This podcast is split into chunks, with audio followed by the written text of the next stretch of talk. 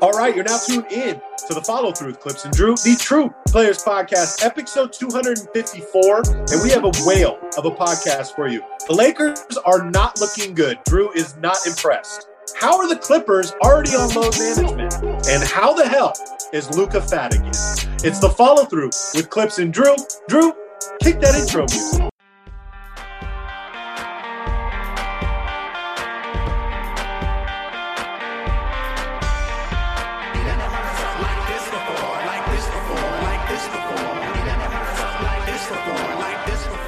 What up, podcast world? What's up, everybody? You know what it is. You know where you're at. It's the follow through with Clipps and Drew, the True Players Podcast, episode 254.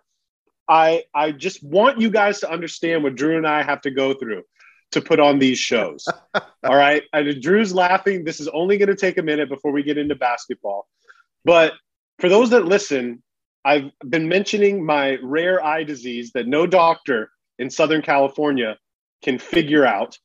Uh, it has occurred in both of my eyes this week. I've been, haven't been able to see. I can't be, see sunlight. I can't be around uh, bright TVs. It has been horrific. And not to mention my amazing MacBook Pro that I've had for four years, who I've, has given me no problems. Drew, I haven't even told you this story yet. Gave me major, major problems. I got an appointment at the Genius Bar, went, drove up to Mission Viejo, went to the Genius Bar. I got this older lady named Donna to talk to me, and I was already upset because I'm like, yo, can I get one of the kids? I, I need one of the guys. Right. right? Donna, that, that, yeah, that doesn't sound promising right there. It didn't. It didn't, Drew. And I opened my laptop, not even telling her what's wrong yet. She rubs the mouse section and she's all, oh, she's swollen. And I'm like, what the heck? I roll my eyes. I'm like, swollen. What does this mean? Right. Tell her what my issue is. Donna, she's Donna, already, the MacBook doula. That's what we got happening dude, here. Dude, uh, she's like, immediately looks at it. She's all, oh, it's your battery. She looks swollen. So I'm like, all right, that's not really the issue I'm having. But she ran diagnostics, turned the iPad around, and was like, yeah, see, diagnostics, it's your battery. So, anyways, I sent $200 to get it fixed. They sent it to, to Memphis to get fixed or whatever. I got it back today, opened it up, and it's the same exact issue. Like that, nothing. They got a new battery. My the God. computer looks great. I know.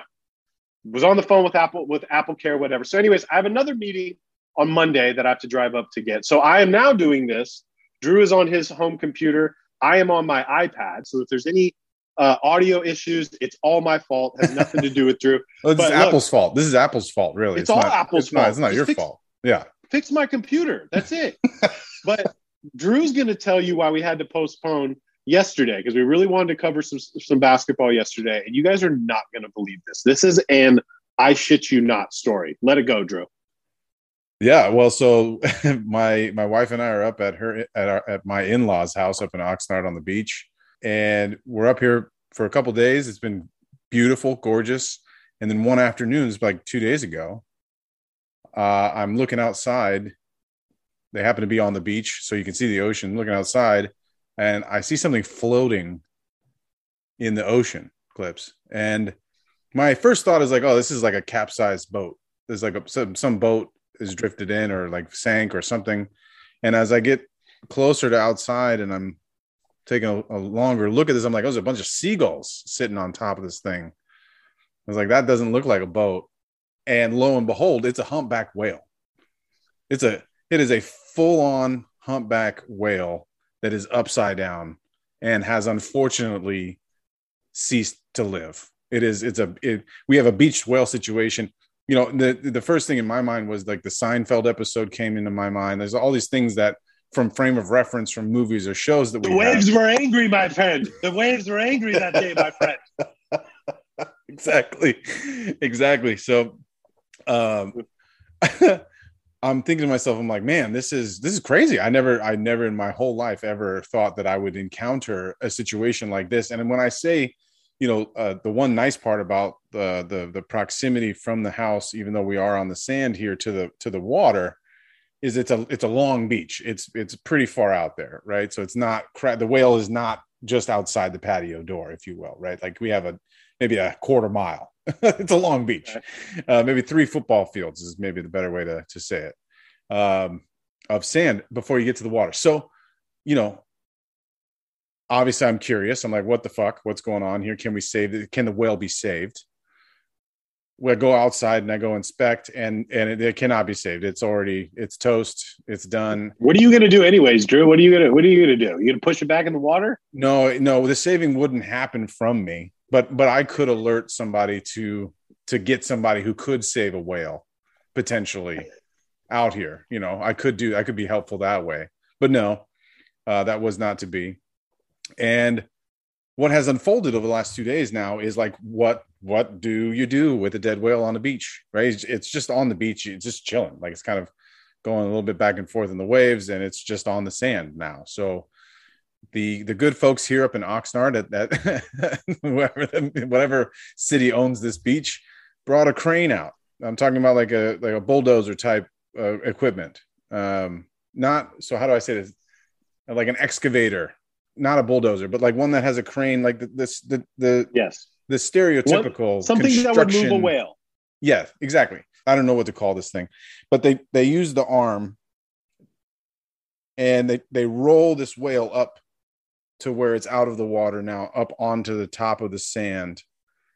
And I was like, cool. All right. They're going to get it out of here. No, the whale sits there for roughly 48 hours. Within those, maybe 36 hours, within those 36 hours, we had uh 85 degree temperatures clips not great Ooh. for fish as we know fish do not like 85 degrees uh and yesterday as as the time approached for us to do this podcast the the stench had reached a level to where i was inside this house windows closed wearing a mask like fully wearing my covid mask and and was still gagging because of the stench of the of the whale carcass that is rotting you know two football fields away from from our patio door here so we left i mean we just couldn't do it i i, I dragged my wife to a brewery she, well i say dragged she was very willing to leave the house because it was it was horrendous um, and and thankfully within the two hours that we spent drinking beer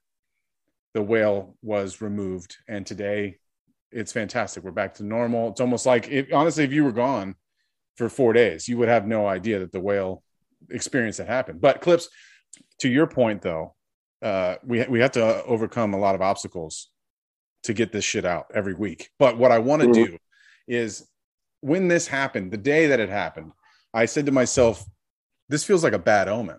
This doesn't mm-hmm. feel like a good thing. Like, why is it happening here?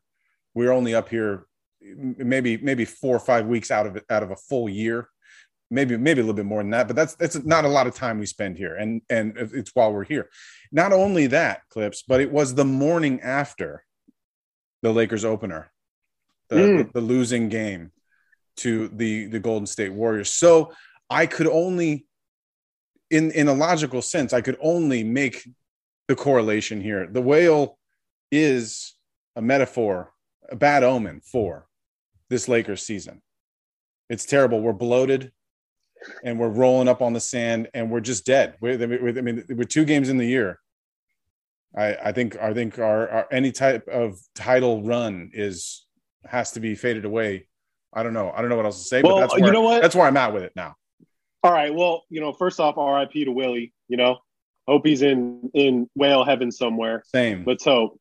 Um, but I, I was I wanted to start elsewhere because I know this this was tough loss for the Lakers. I know the Laker fans have thrown in the towel already. I think it's so crazy the overreactions, especially after one and two games. Not necessarily particularly with the Lakers, but it's like on Bleacher Report today they said MVP ladder, and it's like, yo, we're two days in, all right. So like, I'm not going to take a. I didn't take a lot away from you know Brooklyn losing that first game to to the Pelicans, which we'll talk about in a minute. But we can take a lot away from what's going on with the Lakers. It's blatantly obvious that uh, the shooting that we have both been just screaming at these guys for. You know, I got to give a shout out to our girl uh, Iman from the Dishes and Dimes pod. I posted it on our page, but she tweeted out, she's like, Lakers had one job to get a shooter, and front office was like, nah, right? Like, nah, we're not going to do that. Yep. And it's it's I don't think it's it's not all Russell Russell Westbrook's fault. No. It's not all uh, you know, Lonnie Walker's fault. It's not all LeBron and AD's fault. Because the one positive thing you could take away from the Lakers right now is like, shit, Anthony Davis looks great, right? And LeBron looks looks great. It's the shooting that sucks. And if anybody's to blame, it's like we've been saying for the past couple months, the front office, who you just extend Rob Pelinka one more time. I don't understand why you did that, but it's not fun to watch at all. You would expect them to lose that Golden State game. And to be honest with you, that Clipper game, I wasn't comfortable with it at all. And I, I, we're not going to talk about the Clippers yet, but we should we could have lost that game had the Lakers hit 20% of their shots, correct? So are you right now, like every other Laker fan, are you just throwing in the towel? You're giving it up. I'm seeing fans cuss out Russell Westbrook. And I think there was some validity to what Chuck said. Like Chuck had said opening night on TNT, like, yo, the, the, the, Lakers have taken the joy out of this man's game. Like, he doesn't look like he's having fun. And as much as Russell wants to say, like, he doesn't pay attention to the media or the fans, you do.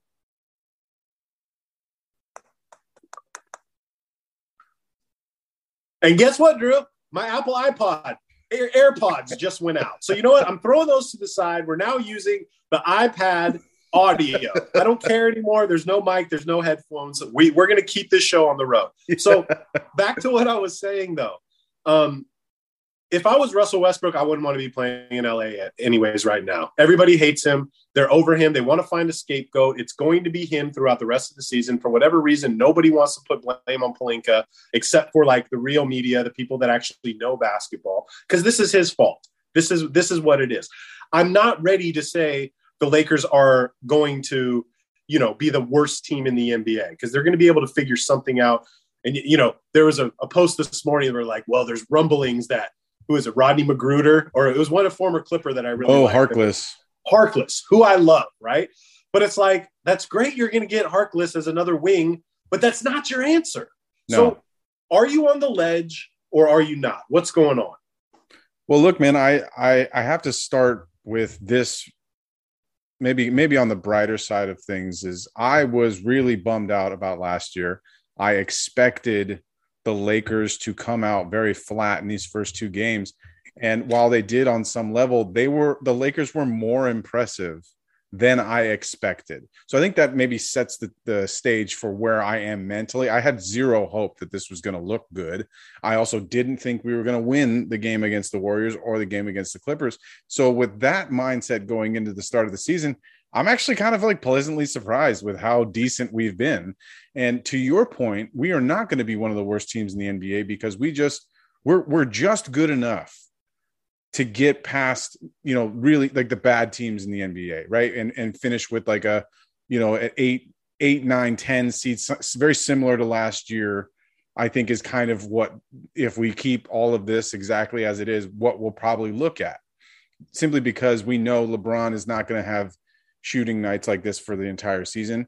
The rest of the team, including Patrick Beverley, including Russell Westbrook, including Anthony Davis, we have seen them have poor shooting stints that have lasted a long time. LeBron, in particular, I know will just, he's probably just needs more reps or whatever, but the shooting clips is obvious, right? The Lakers were 19 of 85 from three. Mm in the first two games of this of the year, and you go, "Wow, that seems like a lot of threes for a team that doesn't that can't fucking shoot." Drew, Drew, let me interrupt you really fast. Yeah. I had our home, I had our homie Glue over here watching the game. He wanted to come over. Shout out to Glue. He listens to the show. He came over rocking his Kareem jersey. Nice. And it's funny because when they said that stat, that say what it was 19 for 84, right? 19 for 85. And 19 for 85. And Glue, and we were talking, and Glue heard it. And he's like 19 for 85. And I'm like, nah, dude, that can't, that, that's a typo. That's wrong. Right. And then they said it again. And we both looked at each other. We're like, oh shit, that's, that's really bad. Sorry. Go ahead. No, it, you're setting it up because it's not really bad. It's historically the worst shooting from three point, like percentage wise, from three point land in the NBA's history. Okay. So what we know is that's not going to necessarily continue. Just as a team, you're going to you're you're going to make more. It's it you know there's just a law of of of, of probability. You're going, you're going to make more than you have been in these first two games. However, the more that we get might just be you know 21 out of 85 the next 85 shots. It might not be you know 20, 30, 40 out of 85, and certainly definitely not 40 out of 85. So if I'm going to stick with the the mentality that I've had thus far, as I'd like to, I'm not ready to switch. I'm not going to get enraged. It's only two games in. Lots going to happen here in the next couple months, but sticking with my same mentality, I was pleasantly surprised with our energy levels. I'm I am relatively happy with Russell Westbrook's involvement. Like he, mm-hmm. he was 0 for 11 in the in the game against the Clippers, but he was only took 11 shots. Right. You know what I'm saying? Like that. So you really, when when you're this bad, you really have to pick these things out to be like, well, that was good, right? So Russell mm-hmm. 0 for 11, but he, he wasn't 0 for 12, wasn't 0 for 15, wasn't 0 for 20. So that's a positive. We take that. And I just think, generally speaking, you saw it in the fourth quarter, like the potential, the third and fourth quarters against that Clipper game, uh, against, against the Clippers. We saw the potential of when Russell Westbrook buys in, even even just to defend his own honor, because they were just trying to post him up. They were trying to post Kawhi up on him, and he was just not going to have it, right? So he just he used all of his athletic ability and energy levels to get to those balls and make things happen and get us out in transition and things like that. So silver linings clips and these are the thinnest the very thinnest of silver linings. These are not thick bolded mm. silver no no very very like tin foil silver linings here. It, it's that. Anthony davis looks relatively fine i guess. Mm-hmm. i'm very nervous every time something happens to him. Lebron looks to be in great shape. Austin reaves looks fucking fantastic. Lonnie walker looks yeah. looks good. Kendrick nunn looks good. It's just none of these guys can hit a fucking shot right now. Mm. um we're 0 2 and we're 0 2 to teams that I truly expect to be in the semifinals of the Western Conference uh, when the when the year is over, and and potentially those two teams could meet in the Western Conference Finals, and one of those two teams could very easily make the finals and win a championship. So if we're 0 2, 0 2 to those teams, both in which we actually kept it a lot closer than I expected us to keep it, mm-hmm.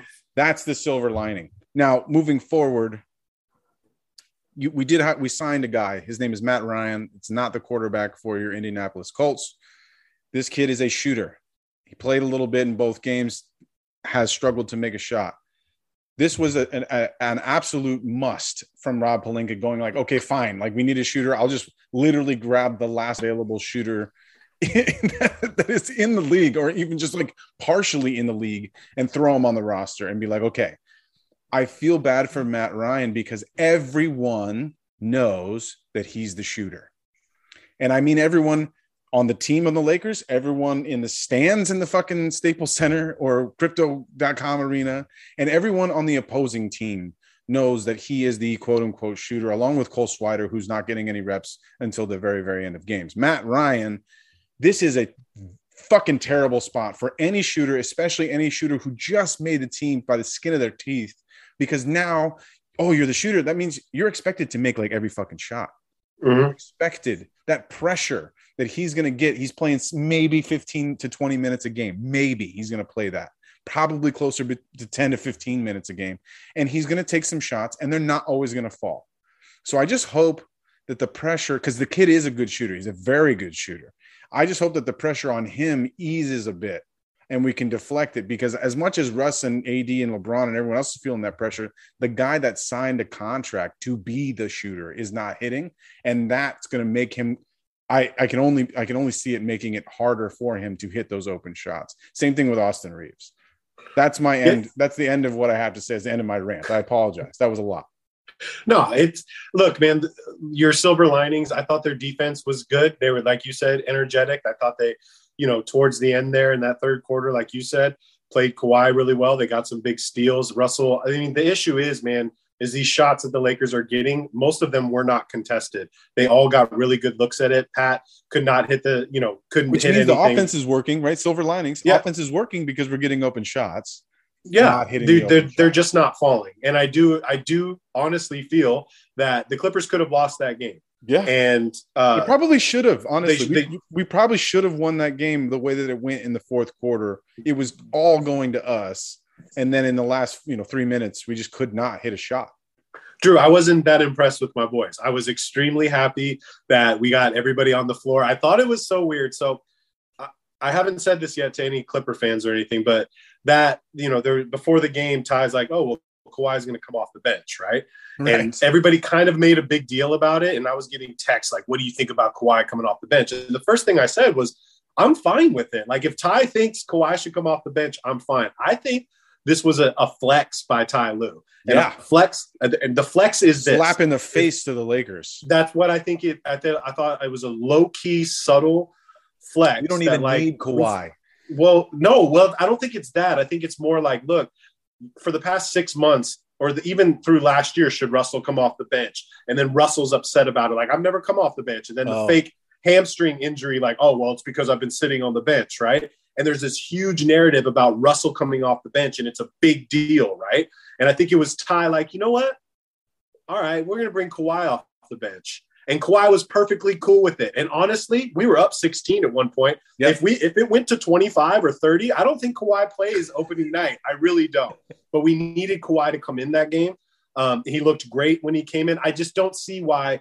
Like you can limit minute, you can limit minutes by starting a player. You don't need to not start a player to limit minutes. I think there was just ways around that that Ty could have gone. That's why I think it's more of a flex.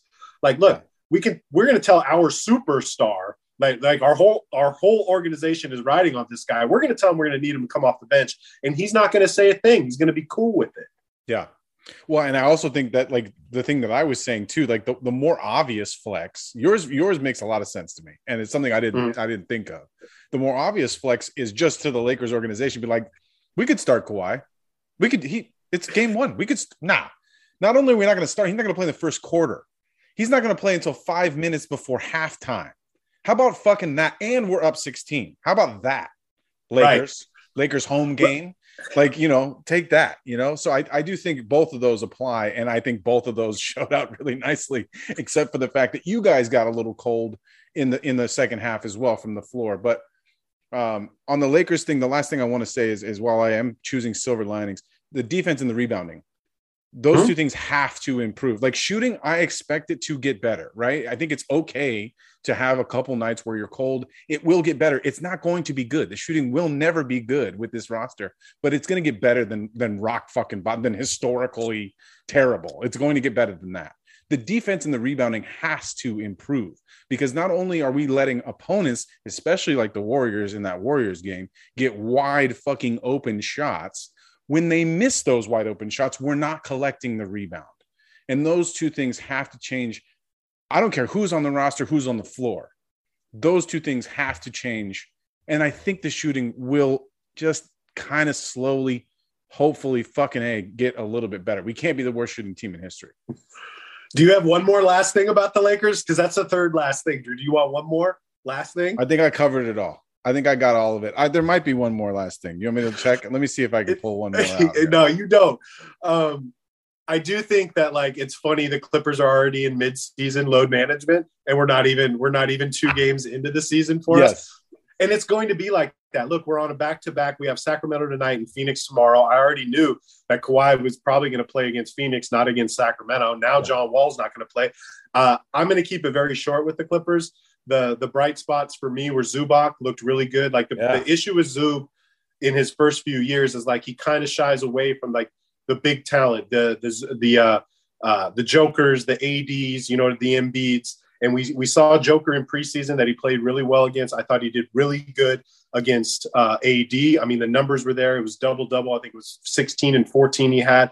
John Wall looked very good. It looks like he's comfortable with that mid-range jumper. He's quick. He got to the to the rack a few times really well. He needs to get his legs under him. I I, I was pleased with the game. I wasn't like in awe of it. Paul George did not have a great game, um, and I I'm I have a lot riding on PG this year. Um, it's going to take some time. Yeah. So I, I was just gonna say, I think I think that that Clipper game, the reason it felt so weird is that's the difference between one game played in the season for one team and zero games played in the season for one team, right? Like the Lakers at least had a game under their belt. And what they, they and they also were lost that game, right? So there's a little additional motivation. There's an additional, uh, you know, cohesiveness to that, like actually having to play a game, having a rotation, having all that kind of settled versus you guys this is your first game it's your first game of the season i think that that was to, in my opinion it was like legs a little fatigue legs and some different like getting used to who's on the court for the clippers in that weird second half. Yeah, I, I totally agree. The, again, the positive is seeing Kawhi come out hit his first two jumpers. I think he's going to need. I mean, the guy hasn't played in 18 months, so that's going to take some time. And yeah. again, having the luxury of going into game two and being like, all right, well, Wall's not going to play and Kawhi's not going to play. That's going to be fine because we're and even though Sacramento looks good, they're not. It's not going to be a pushover team at all. But when you have the luxury to be like, okay, Batum's going to start or Rocco's going to start, and then we're going to have T Man or or or you know Luke, whoever else is gonna is gonna play in John's spot spot. Um, it's going to be interesting. I'm really curious about the Phoenix game because you know I hate the Phoenix Suns so much, like with a passion. But I want to get into a couple other teams. We got to see a lot of basketball in the last couple days. If you guys didn't know, League Pass is free for the next couple days. You can watch all these guys. But I kind of want to get into that. The the first team that we've seen twice is Boston, right? And I wanted to, I want to kind of go back on a couple things that we had said. We were both very concerned that you know without Ime being there, we didn't really necessarily know what this team was going to be. Uh, there's no Robert Williams for at least you know for a, a few more weeks, so we were kind of up in the air on their productivity and what kind of team they're going to be. And yeah. to me, I mean, it was from the jump, man. Like it, it, Jayson Tatum is that guy, and we saw it a lot in the playoffs last year. We kind of, you know, I think he still thinks about that finals. But something that was that came to me when I was watching that first game, Jayson looked extremely comfortable, right? In every shot that he took. And it just reminded me of of baseball. This is a baseball analogy, but like the greatest hitters in the world, like the best hitters, like Tony Gwynn and Ichiro, and you know, these guys, there comes a time that great hitters in baseball where the baseball starts to look like a watermelon, right? And like it doesn't matter if you throw 95, 100, like they're gonna hit it because the game slows down and becomes easier for them. And in that first game, with the shot selection that Jayson was taking, I was just saying to myself, oh shit, I'm like, oh, he gets it now, right? And like Kobe and like the great players, basketball is like chess, and you start seeing moves, you know, ahead. And it looked like that game, Jayson was picking his spots, getting to his spots, not taking the bad shots. And the team Jaylen Brown's going to get his love this year because he's going to force people to understand that this guy is he. You know, you wanted to trade me this summer, okay, but collectively as a team, um, Marcus Smart and and Grant Williams, and even seeing like the Vonleh pickup, Vonleh is going to get some good minutes. Blake will get some good minutes, and I. It's going to be hard for them to ride the Horford horse for too long, if, if because you want him okay for the playoffs. But if you have those guys like Blake and Vonleh and they got another dude in there who I don't think is getting any burn. It's the the white boy who I'm, I'm forgetting his name right now. Kornet. Um, yeah, Kornet. But uh, Grant too. Like if Grant Williams can be a PJ Tucker 2.0 because it's it's it looks like that corner three for him is like his bread and butter. Yep. If he can really figure that out and be that Bruce Bowen, PJ Tucker, be gritty on defense and knock down consistent shots, you know, they're going to be able to survive with, without Robert Williams for a while. I was really impressed with Boston, man. I agree. I think they looked really strong against two really good teams also, right? Like they mm-hmm. they had a, a, tough start. Like the Lakers had Warriors and Clippers. Boston had fucking Sixers and Milwaukee to start. Like that's tough. And for them to go 2 and 0 in that and then and and and the fashion in which they did it, right? Tatum and Brown 35 in the first game, both 35. Fuck. Like that's mm-hmm. awesome. That's fantastic. Malcolm Brogdon adding his two cents, looking pretty good. Uh, I think his transition in into the lineup and into more minutes is going to happen over the course of time here, and I think his impact will continue to improve and expand within the team because I think he's very valuable. You're right, though. It's it is the Horford piece that has to have everyone worried here, even though he did great. But uh, the Grant Williams thing, I, am pretty sure he led the league last year in corner three percentage. I, I don't know that to be 100% true, but I think he was at least up there if he wasn't number one. And that has to be the Celtics peaked against the Bucks last year in the playoffs when he was hitting those shots. You'll remember that one game he was just he mm. lights out. He had that one game against Milwaukee, and then like I don't know if he scored double digits after that in the rest of the playoffs, including the finals. But they are definitely a uh, really juggernaut team when he is able to hit those corner threes, and then his his stout presence for how short he is on the defensive end is very very fantastic. I just I agree. I think if he can if he can hit stride here, the Robert Williams piece will be very important, especially against certain teams that have guys that that he'll need to play defense against, namely, you know, like Giannis and Embiid, but other teams as well. Um, but it is nice that they do have Grant Williams. Now the Horford thing too, I'm worried that that they're going to just gas him for the next couple months until or well, weeks at least until Robert Williams is back. And that's when I'm worried that he's going to get hurt because I do think when Robert Williams comes back, they have they can they can ease off his minutes a bit. But without him now, it's like all right, we let's just get through the month of you know October, maybe the month of November, and we're going to play a lot. But then we'll give you a break. You know, maybe maybe that's the formula for the Celtics. Um, and I think something that surprised me though, Clipps is, and I, I think I want to commend the team for this more than anything, but the buy-in it seems is there from this interim head coach. The, the the players seem to respect this guy. The players seem to like it also seems to be the same system like they didn't change like anything which is good mm-hmm. like offensively defense they're still working with this and this within the same stuff but it it does feel like they're where in certain circumstances some players might be like nah fuck this guy like, who the fuck is mm-hmm. this guy they did not. They they they they it feels like they're right back where they kind of ended, which is a surprise for me because I didn't know how that transition was going to happen there and and how smooth it's going to be. We'll see what happens here. You know, if if they go on this kind of a run to start the season or if they falter a bit. But you, if you're a Boston Celtics fan, and I, you know, I have one in my life. My uh, my sister-in-law's boyfriend is from Boston. Clipps knows him. He's he's mm-hmm. his name is Ben. He's an awesome kid he was texting me last night and he goes out of out of nowhere. He just goes, I think this is the year. And I'm like, I'm like two games in, two games. Me too, in. Ben. Hey, me too, Ben. But no, but but there is that kind of belief with the continuity that they've had, mm-hmm. minus Udoka, and the continuity they've they've had with this team, and then like the specific additions. Like imagine what Gallinari would look like on this team. I feel really bad that he's not able to contribute because he's exactly what they need right now. Like it, mm. it was such a, a, a really really great signing for it to not be able to to get him on the court is is really tragic for this team. But uh, fantastic start. I I would didn't expect it. I definitely didn't expect it.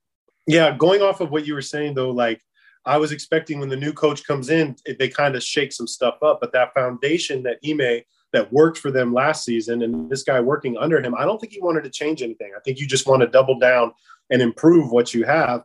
And again, like we were going through things with Boston, either it was last year or the year before. Remember when Marcus Smart's like, "Yo, pass the ball," like they're worrying about passing the ball, right, right. and now now that's what they're doing. And when you have a leader like Tatum, who I think was in the gym too, working out, like the guy look, so many NBA players this year look like, damn, they've really been working hard. Yeah. Ingram and Tatum and even Claxton in, in Brooklyn, like, damn, he looked really good.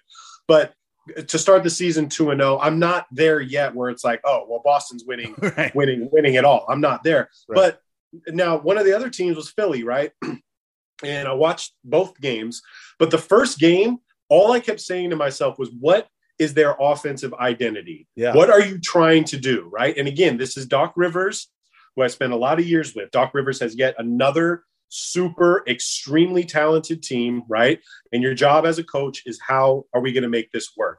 And when I say what is your offensive identity, to me, all I'm seeing is Houston all over again, yep. right? I'm seeing the one-on-one. and in that first game from Embiid, the body language was horrible. Everything I saw was not in a guy trying to win the second game too. Same shit, right? It's not a guy that looks like shit. I got something to prove, and I'm trying to win MVP this year because I think that's coming from frustration of Harden only knowing one way to play. And yes, Harden does get his assists and whatnot, but I'm looking at Tyrese Maxey and I'm like, this guy is so talented and he is going to get lost in this offense. I'm like, would it would it work better if Tyrese comes off the bench and plays with the second team? Why is Thybulle not in the game? Their best perimeter defender not in the game to play uh, Tatum or Brown to play defense on these guys. So what is your offense? shot? Thybulle can't I hit a don't care shot. though. I don't care. defense defense means a lot, and defense turns into offense. Right. Easy buckets that you can get. So I understand you can't hit a shot, but if we're just gonna do like I'm watching Tyrese Maxey stand in the corner, just what what are we doing? It's like I'm gonna feed it to Embiid. Embiid's gonna fall on the ground 16 times. I counted, dude. It was 16 times that first game. And then the second game, all the guy did was fall down again. The joke I was to make was like, yo, they should make a drinking game about Embiid falling. And then the new the, the the sportscaster's like, you know, he worked on falling this year. It's part of his game. He did. He worked on how to brace his falls now. And so I'm like, oh, that's part of his game. But that the time you're spending on the ground after a blown jumper or whatnot, or or layup, they're going in and scoring on the other end. I want Doc to come up with an offensive strategy that is going to embrace Tyrese Maxey, or you need to get him out of there because you can get something great for Tyrese, but he's just going to get lost. And then like Harrell doesn't play at all. Now you you sign the Harrell in free agency and you're not going to play him anymore. What what are you doing, Doc? What did you see from Philly? Besides, I saw nothing but frustration. And Harden had two really good games. You know what I'm saying? Statistically, but that kind of basketball is not. It didn't work in Houston didn't work in Brooklyn. And it, if anybody's on the hot seat, like they said in our group chat, it's Doc, man. What if this turns out to be they're they're six and ten going in after 16 games? Like, what do you think this what this means for Philly? Because they have all the tools, Drew. They have everything there. They do. And I think the Embiid performance in game two it, it should be an anomaly. Like that was just a really bad game, right? Like I think I think it's okay for us to chalk it up to that. That Embiid just didn't have it in game two, which is surprising for a guy who led the league in scoring last year. I'm pretty sure he led the league in scoring last year. Uh, for him to only have 15 points, uh, and he shot six of 21 in Mm. that game against Milwaukee. By the way, uh, we were when we were talking about Boston, they actually did not play the Bucks. I feel like an idiot. We watched too many games Clipps. They played the they played the Heat, and that was That's on Friday night. They played the goddamn Heat, and I'm getting all my wires crossed. So I Philly apologize. played the Bucks. Philly played the Bucks. It was Philly and the Bucks. That's what I Mm. got caught up in. Anyway, I just wanted to say that you know everything I was saying about Boston's win still applies because it's Miami Heat. Miami Mm. Heat are fantastic, uh, but I feel like an idiot. Anyway, Embiid will not play that bad, but I think this is like if you're if you're looking at this like uh, from a perspective of how the Sixers ended last season, right? With James Harden scoring nine points or whatever it was in that final game and not taking shots, to to, to him coming out in these first two games and dropping like almost 75 points. I think it's 76 points in two games or whatever, whatever the number is, 66 points. It's a lot of points from Harden. So that part has to be promising. And you go, okay, cool. So we're we're we're, we're Harden centric again. This is what we're going to do. We're going to go through Harden. when has that worked though, Drew? No, I I'm I'm I'm getting to that point because Okay. it did. I mean, if you if you if you remember correctly, they should the Rockets should have beaten the Warriors at least once, probably twice with the Harden centric system. They just couldn't they couldn't hit that. Oh for twenty seven from three. What was that? That that Chris Paul got hurt yeah, too, right? Chris Paul and uh, oh for 27 or something like that. They went in that in that one Western Conference Finals match. So it has worked better than anything Embiid has ever done. Okay. So if you're comparing the two, and we know Daryl Morey loves loves James Harden, loves him some James Yeah. Harden. So he's going to lean that way because that's why they got James Harden. That's why they traded Ben Simmons away. We're going to go this way. I just think, uh, I think there's a reason it looks like Houston. I think that's what they're trying to do. I think that's what they're trying to do, and I think Embiid, uh, Tobias Harris, and and Tyrese Maxey just need to figure out where they can be more effective within the flow of the Harden pick and roll at the top, because that's just what they're going to do. It looks that way. I don't. I don't. Why can't Harden figure it out? Why can't Harden figure it out how to play with those guys? Well, so Like- hold on. I don't think this is on Harden though, hmm? because Harden was pass first to a fault last year, and Philly couldn't figure it out. This year, he's still. I mean, in his last game, he almost had a triple double. Like, I'm not going to fault Harden for playing. What we asked of him is to be more aggressive. What we asked of him was to be in better shape. He's done both of those things. He's being more True. aggressive. He's in great shape. I'm not going to put this on his shoulders. This seems like a tactical decision from your guy Doc, uh, and and Whoa, and, you know, whoa, whoa. Well- but but maybe it's the wrong decision from Doc, but it seems like a decision has been made. They want to utilize Harden and they want to utilize Embiid in a pick and roll. And I think there's there's definitely a way for that to succeed. Embiid's three point shots letting him down right now. Just shot, his jump shot in general is letting him down right now.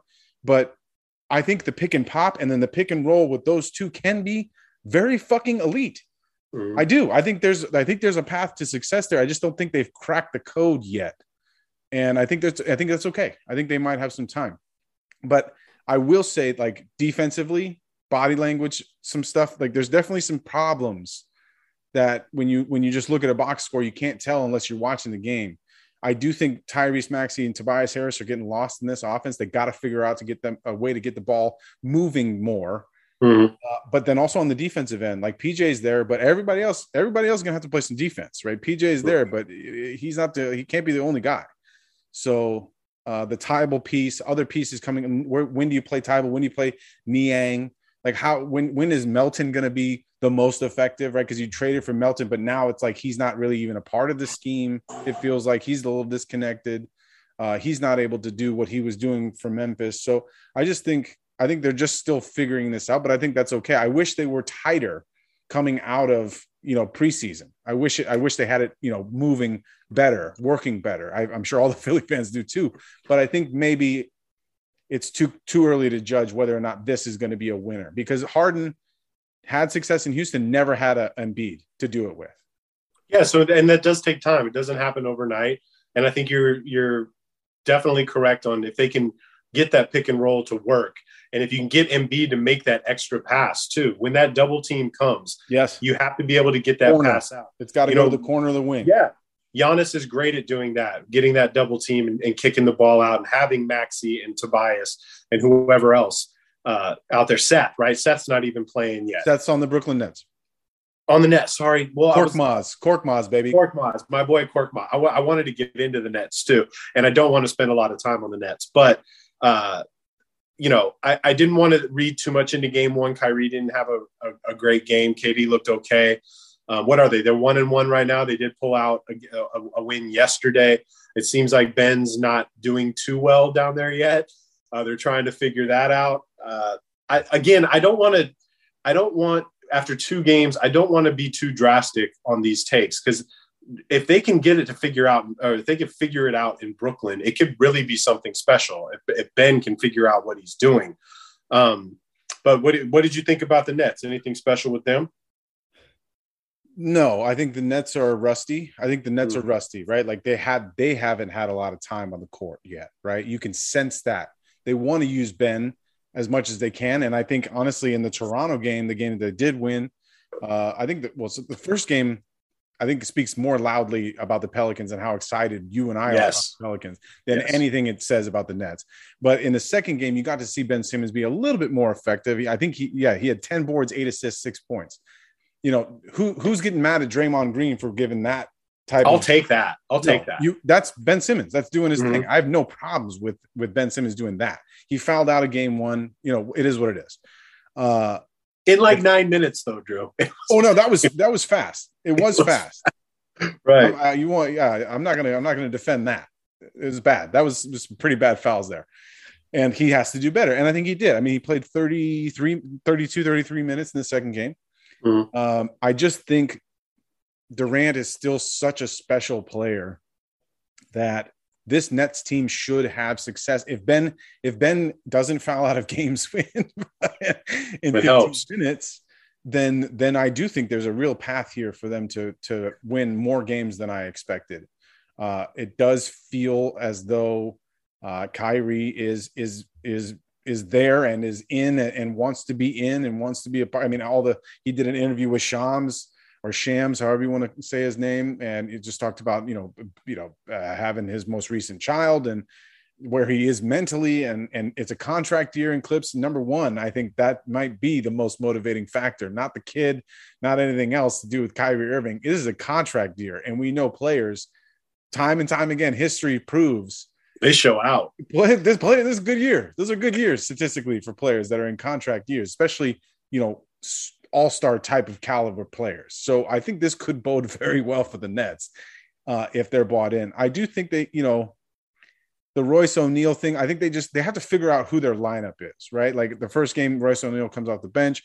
They start Joe Harris, and then Joe Harris goes to the bench. I, you know, I they just got to figure that out, and that'll take some time because because while uh, some of the guys have been there for more than just one year. A lot of them have just not had many games to be played with Kevin Durant, with Kyrie Irving, and there's only been two games ever with Ben Simmons. So that to me is okay. That's okay. I think they beat a pretty decent Raptors team in that second game. I They think did. the Raptors are pretty pretty formidable. Um, Mhm. and they're they're they're no slouch. They're going to be a tough out every pretty much every game for every team. Uh, but the first game in particular, just I'm so fired up for the fucking Pelicans, man. Yeah, let's That's talk about what them. I'm I'm on. I think uh, most basketball fans are hyped on the Pelicans, and it's not just Zion; it's everything. Like, and you got to give it up to the front office. You got to give it up to David for putting the right people around this talent. Right? CJ was a really great pickup. My guy Brandon Ingram has been, you know, showing that he's been working his ass off during the summer. He's another one of the guys that looks like he's put on. No bullshit. Looks like he's put on 15 pounds, right? Finally, He look, something does, we thought right? we thought would happen gradually. It happened over one freaking summer. and I think, but I think that that can happen if you dedicate Yes. yourself to the game. Like like we saw, he said he'd been a gym rat all summer. He said he would go to the gym, work out, go home, watch The Last Dance, go back to the gym, go watch more film on Michael. he's he's the guy, and like not having to do that point Zion thing, which just didn't work for them. But I Yes. think it's everybody else. It's like, look, man, I would take Herb Jones on my team any single day Yeah, any day of the week. Uh, Valanciunas is a perfect guy for them. He's a better Steven Adams, you know, but Valanciunas can stretch the floor better. They got bucket getters. They also have uh, Trey Murphy coming off the bench. And to me, he's like Phoenix Cam Johnson last year. I think this guy, Yeah. they're going, because every team wants Trey Murphy. This guy can shoot the pill. He's big, he's long, uh, and he, he knocks it down consistently. I think he's going to be a big player for them this year. And I think like Phoenix was this summer with Cam Johnson. I think anybody looking at to trade with the Pelicans are all going to want Trey Murphy, and I think front office and management's going to be like, nah, he's off limits, right? We might be able to talk about CJ a little bit, maybe. I don't think they should make any trades whatsoever. I'm not willing to go in all in on the Pelicans and be like, yo, they're winning the West, but they are definitely better this year. yeah. I, I I actually would float like a twenty dollar futures bet that the Pelicans win the championship, just because the odds now are going to be better when they're when they're 20 and 5 you know what i'm Mhm. saying? 20 you know 20 23 games later those odds are going to go down. I they're they're that impressive to me. And when you have in the first game their lineup was cj at the point herb jones or brandon ingram at the shooting guard wing those are two wings We don't even know what Herb is. What is Herb? Herb is know. herb is an amoeba man that dude is just he's a basketball amoeba he's he can do whatever you want him to do Hybrid Herb.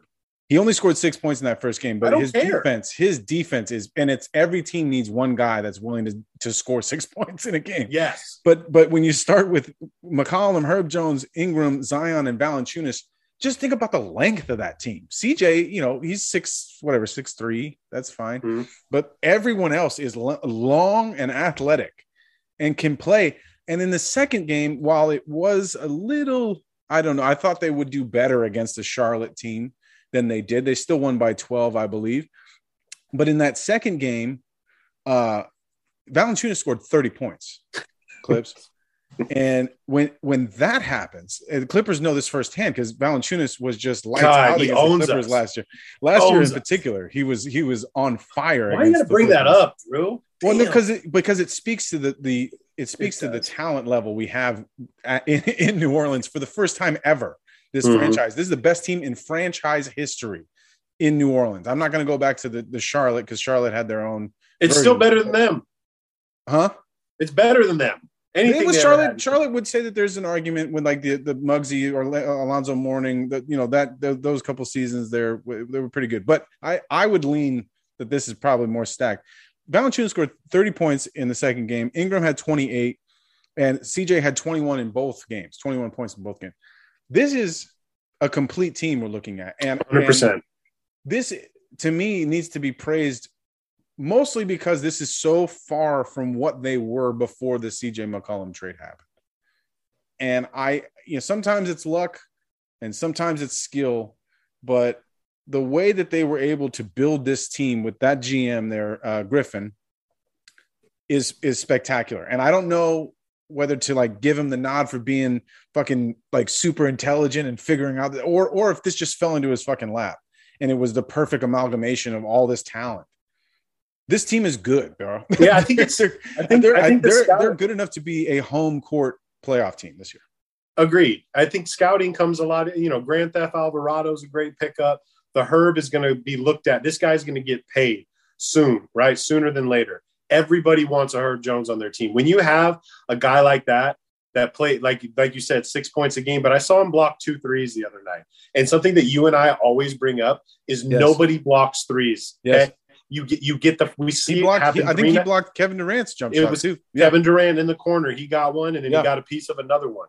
And you know, we saw Harden go to the line three times in that first game, or that yeah, in that first game against Boston um, for getting fouled on three pointers. Steph gets at least you know two trips a night getting fouled on three pointers because people don't know how to guard it, or it's very difficult to block a three point shot. This guy can do it. The balance of their team, the coaching with Willie Green, I love everything about it. And then like we didn't even say Zion. Right. And then you have this generational dude Yeah, in he's not even Zion. close to how good he's going to be.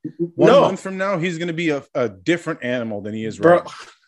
He is so fun to watch. People Yes. do not talk about this dude's handle enough, right? And uh, obviously, it's bully ball with him. I don't know how you guard him. They, they're. I had a a league pass team uh, that I, I mean, I was really excited to watch Lamelo a lot this year in Orlando and Detroit, right? Yeah, But it's it's them. It's Nor- Yes. it's the Pelicans. They're the team I want to watch. Uh, I didn't really want to watch them uh, against the against the the Hornets the other night. I wasn't big on that. I was too busy watching. Look, man. Again, not taking too much away from the beginning of the year, but all the rookies look good too. All right. Uh, Jalen Duren, Paolo looks like he's a 10 year vet what already. a body! What a He body just- on he's Corey Joseph. perfect. He's quintessential, perfect. Like that's what you want your guy to be. He shoot. He looks like he's been playing NBA basketball for Yeah. ten years. Um, Wendell Carter looks great on Orlando too, but that's a he does. I really like it. They're so big. But the rookies: Jalen Duren, Ivey, uh, Paolo, uh, uh, uh, Jabari Smith. All these guys look. Jalen Duren's the youngest player ever to get a double double uh, ever, and he's the Wow. youngest player in the NBA right now.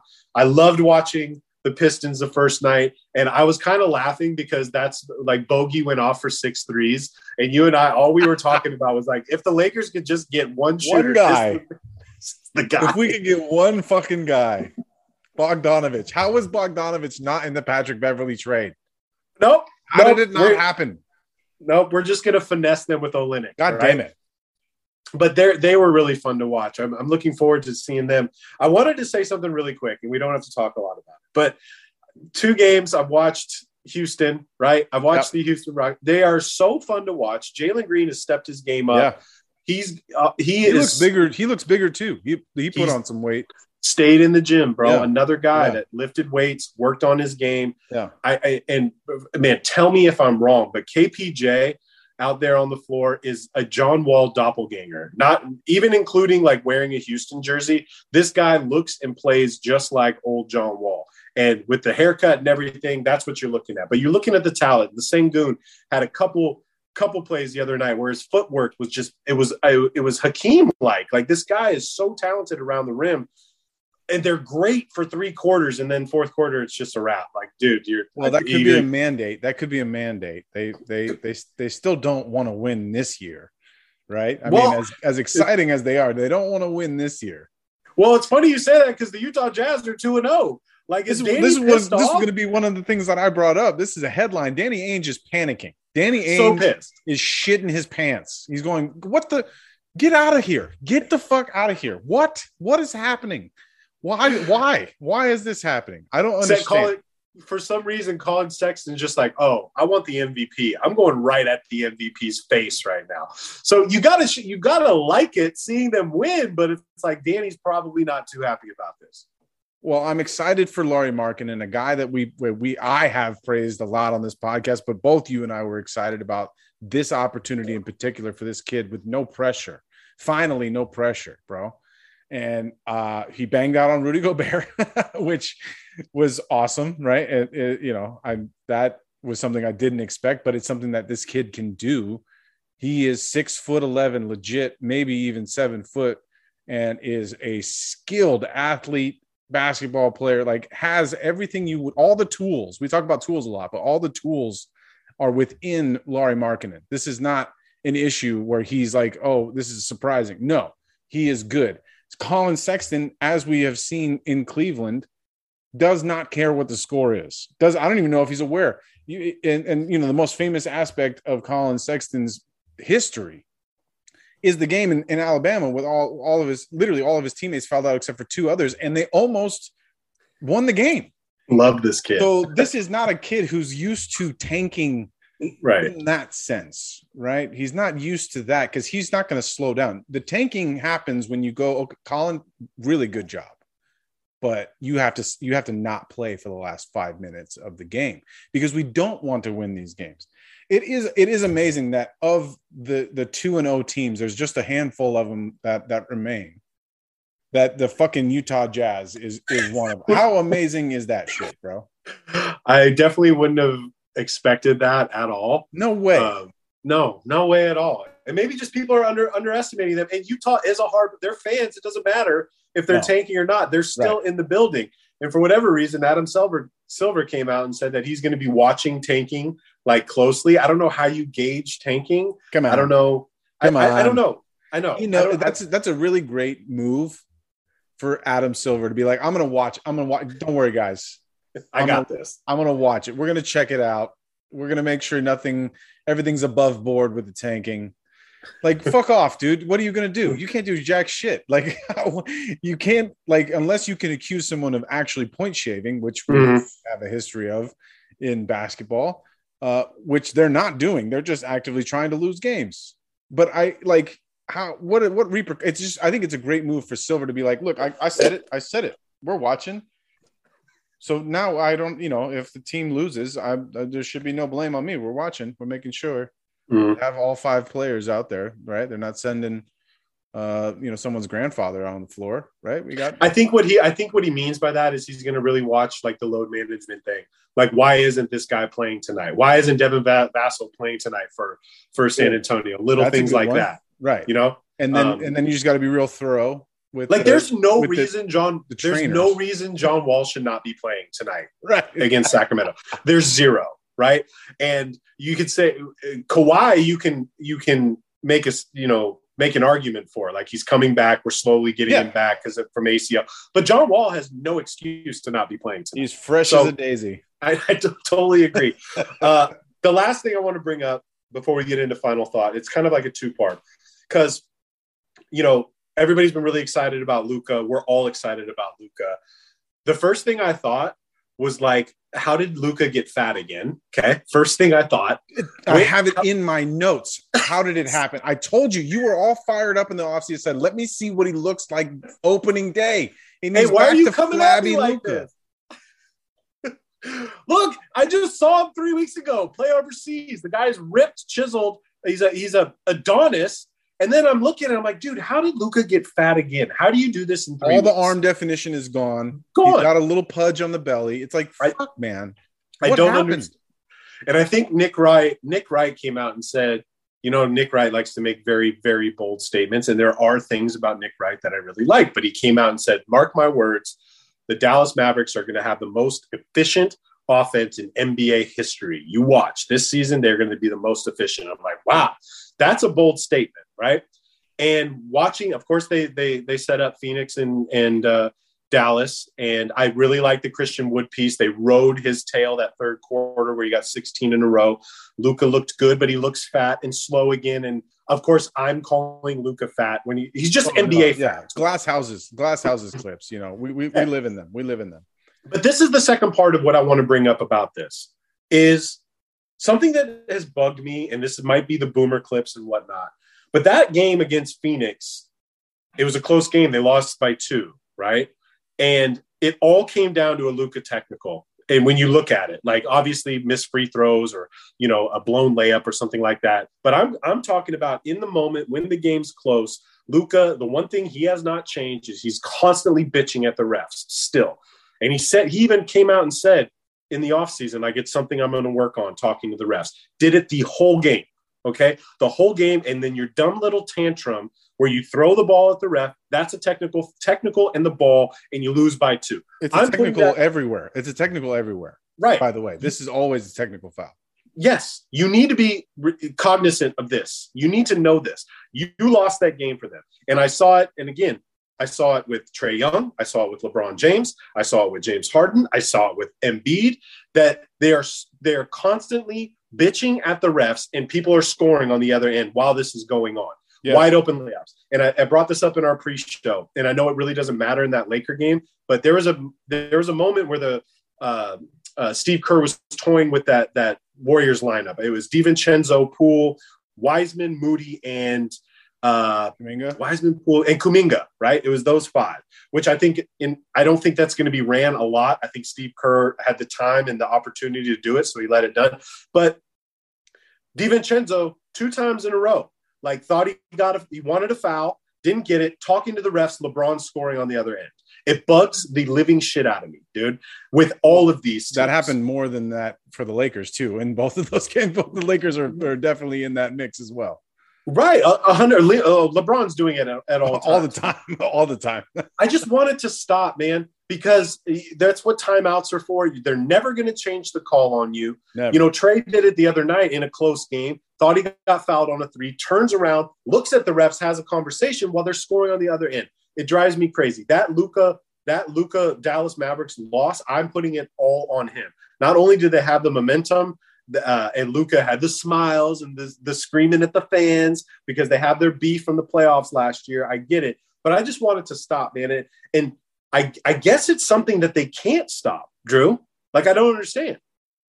I think for Luka, there is um, a level of communication that they have with European refs right? What I have seen of like the UEFA league, the Champions League in Europe, is that there is more of a dialogue um, with with those officials. But I also think those officials um, have a tighter rule book, if you know what I'm saying. Like those officials in in in Europe, and this happens every time the U.S. plays an international ball. Like it's just a different feel. Like they they can call techs for different things they they they move things differently and i think they are more conversational so i think that piece number one is why a lot of european guys that come over have a different feeling a different feeling about the refs and a different way of communicating and, and a lot of the times it just yelling at the refs is what happens but Luka led the league in, in technical fouls last year if they're going to do anything this year in the regular season to get them beyond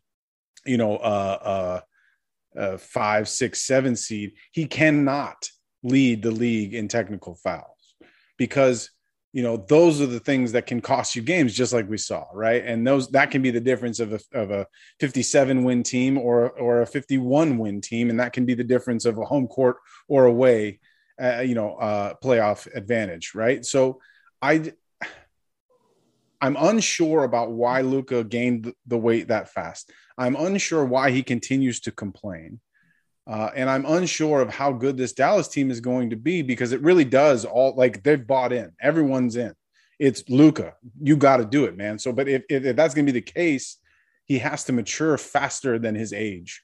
And we know his game itself, his basketball game, the way he plays is much older than his age. But the maturity level sinks in at different times for everybody, right? His game is one thing but the way that he interacts with his teammates, the way that he interacts with the referees, that may take a little bit longer than we expect with Luka. At least, certainly for me, I don't understand how he can continue down this path and then find success. Like he has to not do those things. He has to not blow up. We've asked this of people time and time again, but like you know, it's it's amazing. Like guys like Boogie Cousins, Rasheed Wallace in the past, these guys that like get all these technicals uh, they become almost lauded for it. It's like a funny thing. It's like something that like we kind of look forward to is getting like Ron Artest got another technical. Awesome. Like, no, it for Luka, he cannot go down that path because he is too valuable to the team. And especially in those types of winning moments when you're in the fourth quarter, you can't you can't do that shit. Can't do that shit. So I, I hope he matures quicker and I hope his maturity matches up more closely with his level of play yeah, I just think getting that victory in Phoenix on your on your opening night, it would have been huge, man. And I was I wanted them to win so bad because you know how I feel about Phoenix. Let, uh, let's do a little Warriors talk before we we move on. Um, ring ceremony, which was awesome. That ring is so fly, so fly. Uh, obviously, Steph has been great to watch. I think Wiggins uh, looks even better than he did last year. It looks like everything he puts up, kind of in the in the in the Tatum range. When I'm saying like, I think he's found his niche and found like a really great spot that best suits his talents, right? And he takes takes really good buckets get, or gets to the rack really easily. This guy is again going to be such a key for them to win. But also, like Jordan Poole started slow, and I kind of feel that it's because he kind of has a target on his back now. He's not the new kid on the block. Like teams are actually adjusting and like he, he's on the whiteboard before the game on what we're supposed to do. And and mind you, he's still a very good. I'm not talking shit about Poole at all, but I think he's gonna get less of those you know one on ones and less of those uh, those attaboys to the rim. You know, pushing him towards the defense, pushing him towards the center. So I think they're focused on Jordan Poole a lot more, which you should when you're playing this team. It's not just Steph and not just Clay that you have to adjust for. Now it's Jordan Poole. Uh, they did lose last night to Denver. Is a big big win for Denver last night. But do you think that these guys? I mean, they obviously have the talent to do this again to get back to the finals. But have you seen anything different about the team at all? Different about the team? No. Uh, I think their, I think their first game against the Lakers was was about as good as it can get for a championship winner that just had all this you know weird shit happen in a very public level right like they came out and they they they really handled the lakers pretty beautifully i mean there was some times when the lakers got close but it really felt like the warriors were just a different class of of team right they mm-hmm. just felt like they were in a different area than where the lakers were uh, the Denver game is it, that's a that's that's a really tough matchup for them, right? When they have a very competent big man, seven footer. It's just that's like the the perfect antidote, if you will, to what the what the Warriors put out on the floor when you have Jokic on the floor for the for the Nuggets. So I think they're actually in a really good spot. And you know, yeah. granted they're one and one. I think they're good. I mean, I think they're a good fucking team, yeah. man.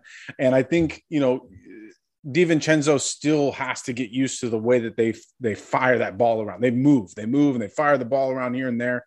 And I think sometimes he gets a little careless when he's handling the ball. DiVincenzo does, but I think he'll he'll work that out. He'll get into a rhythm with them.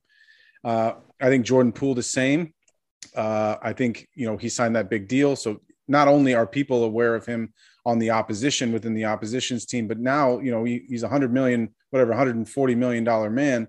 Uh, that adds some pressure to it, not just from anything other than oh shit i just signed a big contract i need to perform to the level that i think i can and earn that money right so i think there's a little bit of that in there uh, especially with the i mean the very public shit that happened to him uh, so that's that's it's going to take a little while i think for him to just settle down and settle into his role but i expect that to happen pretty fast um, the the kevon looney wiseman draymond thing needs to be honed in. I think that was that's one thing I would like to see what Wiseman looks like in the Looney starting position. I would love to see what that looks like, and we haven't really gotten a taste of that. And I think that's fine. And I think maybe down the line we'll see it. But I think there's a chance that as good as Looney is at, especially he's the garbage man, and I mean that with all respect.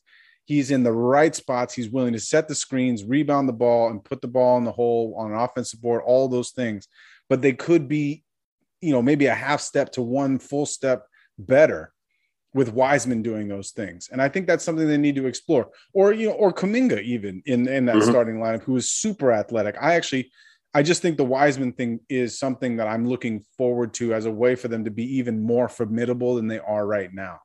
Uh, but the Denver Nuggets, man, mm. as we've said in the past, but specifically for this Warriors team, that's a very difficult matchup for them. And that's part of the reason why I think Wiseman needs a lot of minutes early this year. Because while you won't be able to test him against Jokic constantly, night in and night out, but like uh, when you're playing Valanciunas on the Pelicans, give me Wiseman. Let me see what Wiseman can do against Valanciunas because you can work your way up to that shit. Mm-hmm. And I think that will be something that can round them out in a in a potential matchup down the line where the Warriors have to face the Nuggets in the playoffs it would be great to have that pivot and feel comfortable about pivoting that way if Looney's just getting bossed by Jokic. And he gets Jokic bosses everybody. So I'm not saying Right. Wiseman's going to be the Jokic stopper, but it just gives him a harder, more athletic, more agile, and bigger look. I don't know. That's the only thing I would say.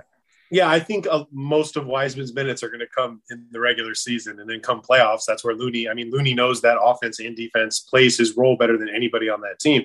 And with Kuminga, I'd rather see Kuminga be the be the garbage man more than try to getting getting his own shots and whatnot because he is so athletic and he can run the floor really well. And I think he can get those buckets rather easily running the floor and getting rebounds and whatnot. Um, and we all want to see Wiseman do do well. Did you get to see the uh, the Draymond doc at all? That was so weird. That was such a Draymond thing to do. I Right? haven't seen this yet. Don't I mean? There's I. It's just so weird that, and I think Simmons said it too. Like, it's why don't you do that on your podcast and get people to listen to it instead of doing this 21 minute documentary that I know I know it needed to be addressed and whatnot, but it was weird. I don't even think Golden State Warriors fans watched it. Like, did Crompton watch it? Do we even know? I am not sure. I don't know anyone who has watched. I, you, you're the first person that I have that uh, has confirmed actually watching this thing. Yeah. Oh, I did. I intend I intend on watching it, but I, I haven't gotten around to it yet. Um, so I yeah I don't know I don't know why I don't know why Draymond decided to do this. Uh, it's confusing. Well, he said it's Um, because he signed a deal with TNT and they already had set up a time to do like something. And then this came up, so they decided to do it this way. I just, I don't know, man. If if I'm Draymond and Golden State, I would have wanted to just put that to bed. Yes. Like it's done, right?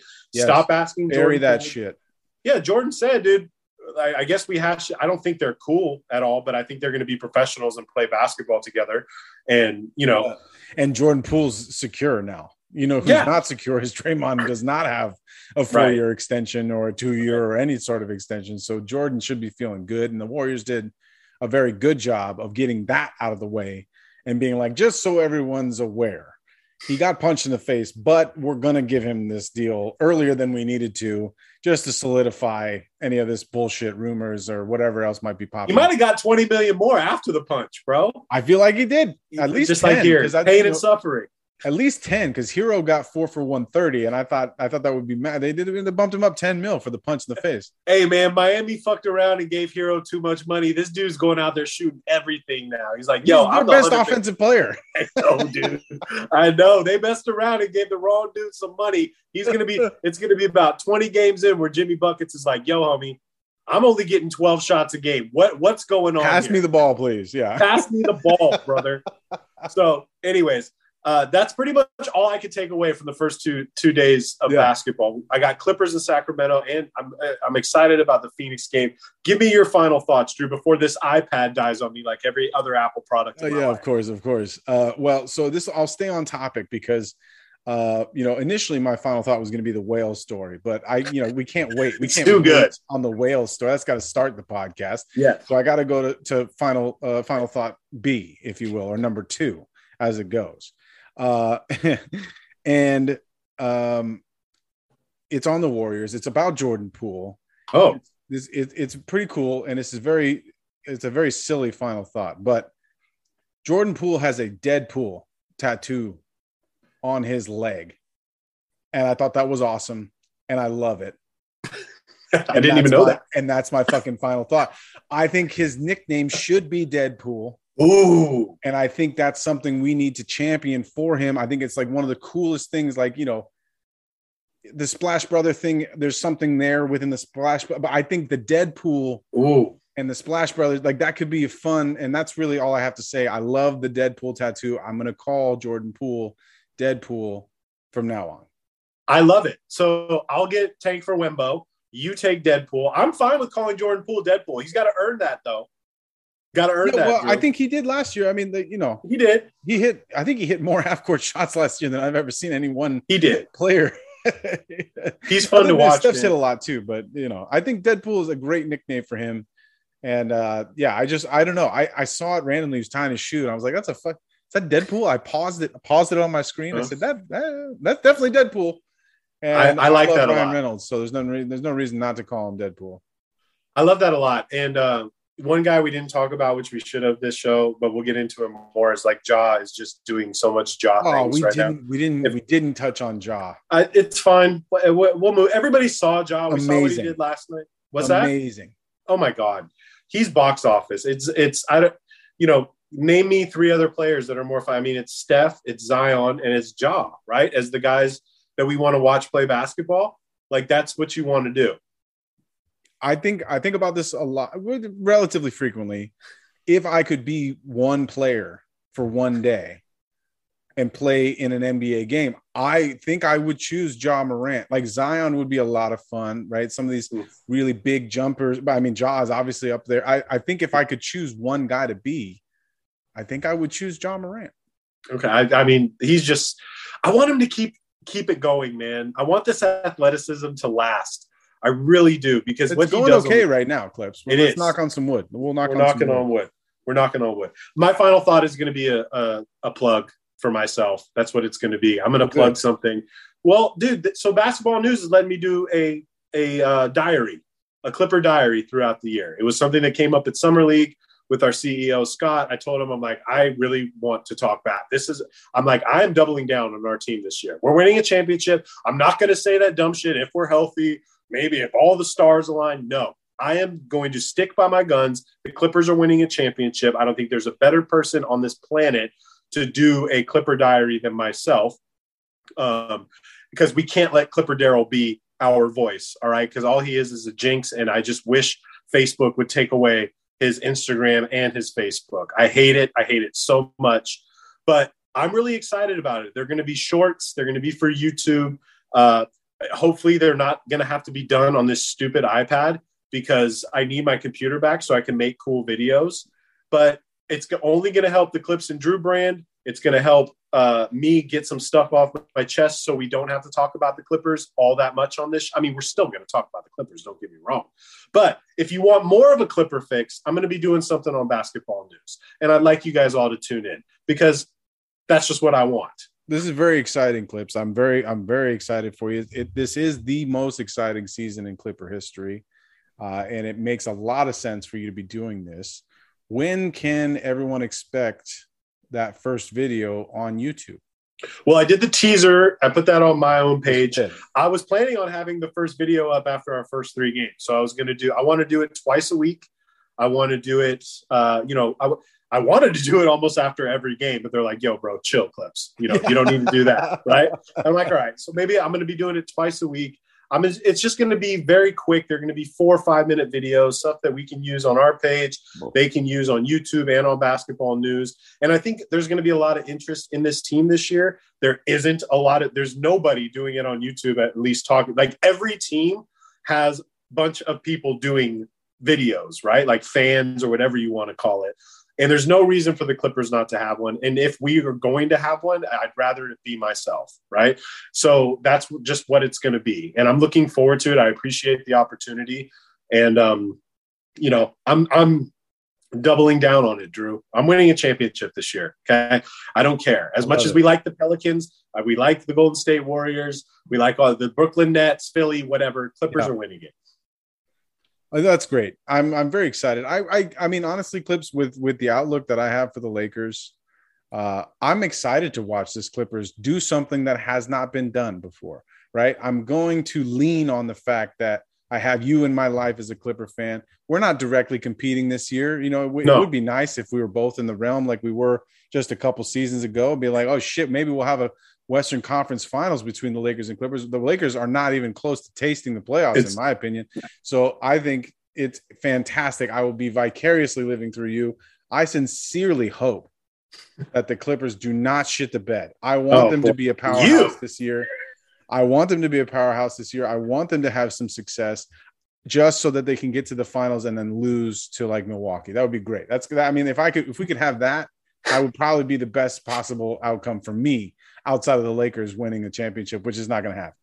Well, it's it's funny because in the teaser I, I was saying like it, this this season will be devastating if we don't make if we don't win a championship. And I'm like, you know what? And let, we got to get to the NBA Finals, and it won't be devastating. right. Let's cross But, but let's cross that finish line first. You know what, man? The, the the rivalry and the reason why Clips and Drew works is because we are Clippers fans, we are Lakers fans, we are fans of the NBA. We could talk about everything, but it personally there isn't that I hate the Lakers, and I think some of my Clipper fan friends don't like that about me anymore. Right? There isn't that I don't hate I I don't hate the Lakers. Like one of our one of our homies, Ernie, made a shirt that's with Pat Bev on it, and they were they were tagging it out like spray painting Pat Bev, and I'm like, dude, I I don't feel that way about Patrick Beverley. You know what I mean? I don't I don't want to burn his jersey. I don't want to cross him out. I love Patrick, and he did a lot for our team. I don't hate them that much, right? And if you are a basketball fan and no basketball at all, you got to respect the greats, man. And I'm not saying Patrick Beverley is, but I respect LeBron. Since we've done this show, like I love LeBron James. Does that mean I love the Lakers? No. I don't wish ill will on anybody. I don't want to I want I don't think there's anybody in Los Angeles that is pulling for Russell Westbrook more than me. I want him to come back. I am, dude. I am because I now I'm starting to feel sorry for him, dude. I know that he cannot let this be his final chapter in his career. You can and do not let the media and and the fans push you out of this town. He is such a talent, man, and I can see it on his face, like Pat, like uh, Chuck was saying. Like I see it that the joy is not there right now, dude. And I just hope he can come out of this funk. And unfortunately, at you know when we're talking about this in three months, I don't think he's going to be a Laker anymore, and that sucks. That his tenure with the team is going to be that. But yes, listen to the show. I'm going to do dope stuff, just like Clips and Drew do uh, but it's going to be Clipper focused. And uh, I'm glad we got this podcast out, Drew. We got something done. Uh, you're the. It, you're was hard. To, it was difficult. It was so not hard. easy. People think that this is an easy job. I've said it before. It's not easy. The time it takes. This is going to end here. It's 6:30 p.m. Drew's going to have to do the editing and put it out. So a lot of work goes into this because we love what we do. We love basketball, and we love doing this for you. And our, you know, our follower growth has been going up uh, every single week, every month. And look, I want I want to say this too. Um, for those of that follow our Instagram page, our stories are incredible. They used to be really good, but I have access now to so much up to date, into the minute games of what's going on that if you love our page, check out our stories because these take a lot of time to do too, but they are uh, purposely crafted for the games that are going on at night. And you'll see pictures that nobody else will be able to see. And i think it's really cool. I don't, have you noticed? Yes absolutely.